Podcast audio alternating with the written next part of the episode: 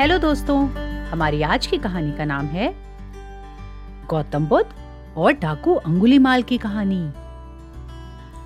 मगध देश के जंगलों में एक खूखार डाकू का राज हुआ करता था। वो डाकू जितने भी लोगों की हत्या करता था, उनकी एक एक उंगली काटकर माला की तरह गले में पहन लेता था।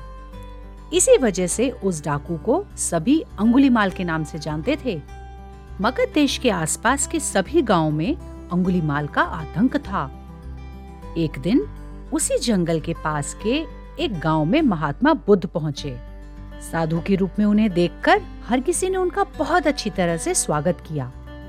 कुछ देर उस गाँव में रुकते ही महात्मा बुद्ध को थोड़ा अजीब सा लगा। उन्होंने लोगों से पूछा, आप सभी लोग इतने डरे और सहमे सहमे क्यों लग रहे हैं? सभी दुखी होकर बोले कि जो भी उस जंगल की तरफ़ जाता है, उसे पकड़कर वो डाकू मार देता है। अब तक वो निन्यानवे लोगों को मार चुका है और उनकी उंगली को काटकर उन्हें गले में माला की तरह पहन के घूमता रहता है। अंगुली माल के आतंक की वजह से हर कोई अब उस जंगल के पास से गुजरने से डरता है। इन सभी बातों को सुनने के बाद भगवान बुद्ध ने उसी जंगल के पास जाने का फैसला ले लिया। जैसे ही भगवान बुद्ध जंगल की ओर जाने लगे तो लोगों ने कहा कि वहाँ जाना खतरनाक हो सकता है। वो डाकू तो किसी को भी नहीं छोड़ता। अब बिना जंगल गए ही हमें किसी तरह उस डाकू से छुटकारा दिला दीजिए। भगवान बुद्ध सारी बातें सुनने के बाद भी जंगल की ओर बढ़ते रहे।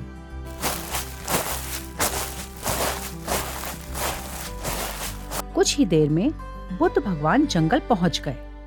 जंगल में महात्मा के भेष में एक अकेले व्यक्ति को देखकर अंगुलीमाल को बड़ी हैरानी हुई। उसने सोचा कि इस जंगल में तो लोग आने से पहले कई बार सोचते हैं। आ भी जाते हैं तो अकेले नहीं आते और डरे हुए रहते हैं। ये महात्मा तो बिना किसी डर के अकेले ही जंगल में घूम रहा है। अंगुलीमाल का मन हुआ कि अभी इसे खत्म करके इसकी उंगली काट लेता हूँ। तभी अंगुलीमाल ने कहा, अरे, आगे की ओर बढ़ते हुए कहाँ जा रहे हो? रुको! भगवान बुद्ध ने उसकी बातों को अनसुना कर दिया। फिर गुस्से में डाकू बोला, मैंने कहा, रुक जाओ! तभी भगवान बुद्ध ने उसे पलट कर देखा कि लंबा, चौड़ा बड़ी बड़ी आँखों वाला आदमी, जिसके गले में उंगलियों की माला है, वो उन्हें घूर रहा था। उसकी तरफ़ देखने के बाद बुद्ध दोबारा से चलने लगे। गुस्से में तमतमाते हुए अंगुलीमाल डाकू उनके पीछे अपनी तलवार लेकर दौड़ने लगा। डाकू जितना भी दौड़ता, लेकिन उन्हें पकड़ ही नहीं पाता। दौड़ दौड़ कर वो थक गया। उसने दोबारा कहा, रुक जाओ, वरना मैं तुम्हें मार दूँगा और तुम्हारी उंगलियाँ काटकर मैं सौ लोगों को मारने की अपनी प्रतिज्ञा पूरी कर लूँगा। भगवान बुद्ध ने कहा, कि तुम अपने आप को बहुत शक्तिशाली समझते हो ना? तो पेड़ से कुछ पत्तियाँ और टहनियाँ तोड़ कर ले आओ। अंगुली माल ने उनका साहस देखकर सोचा कि जैसे ये कह रहा है, कर लेता हूँ। देखो जरा ये कहना क्या चाह रहा है।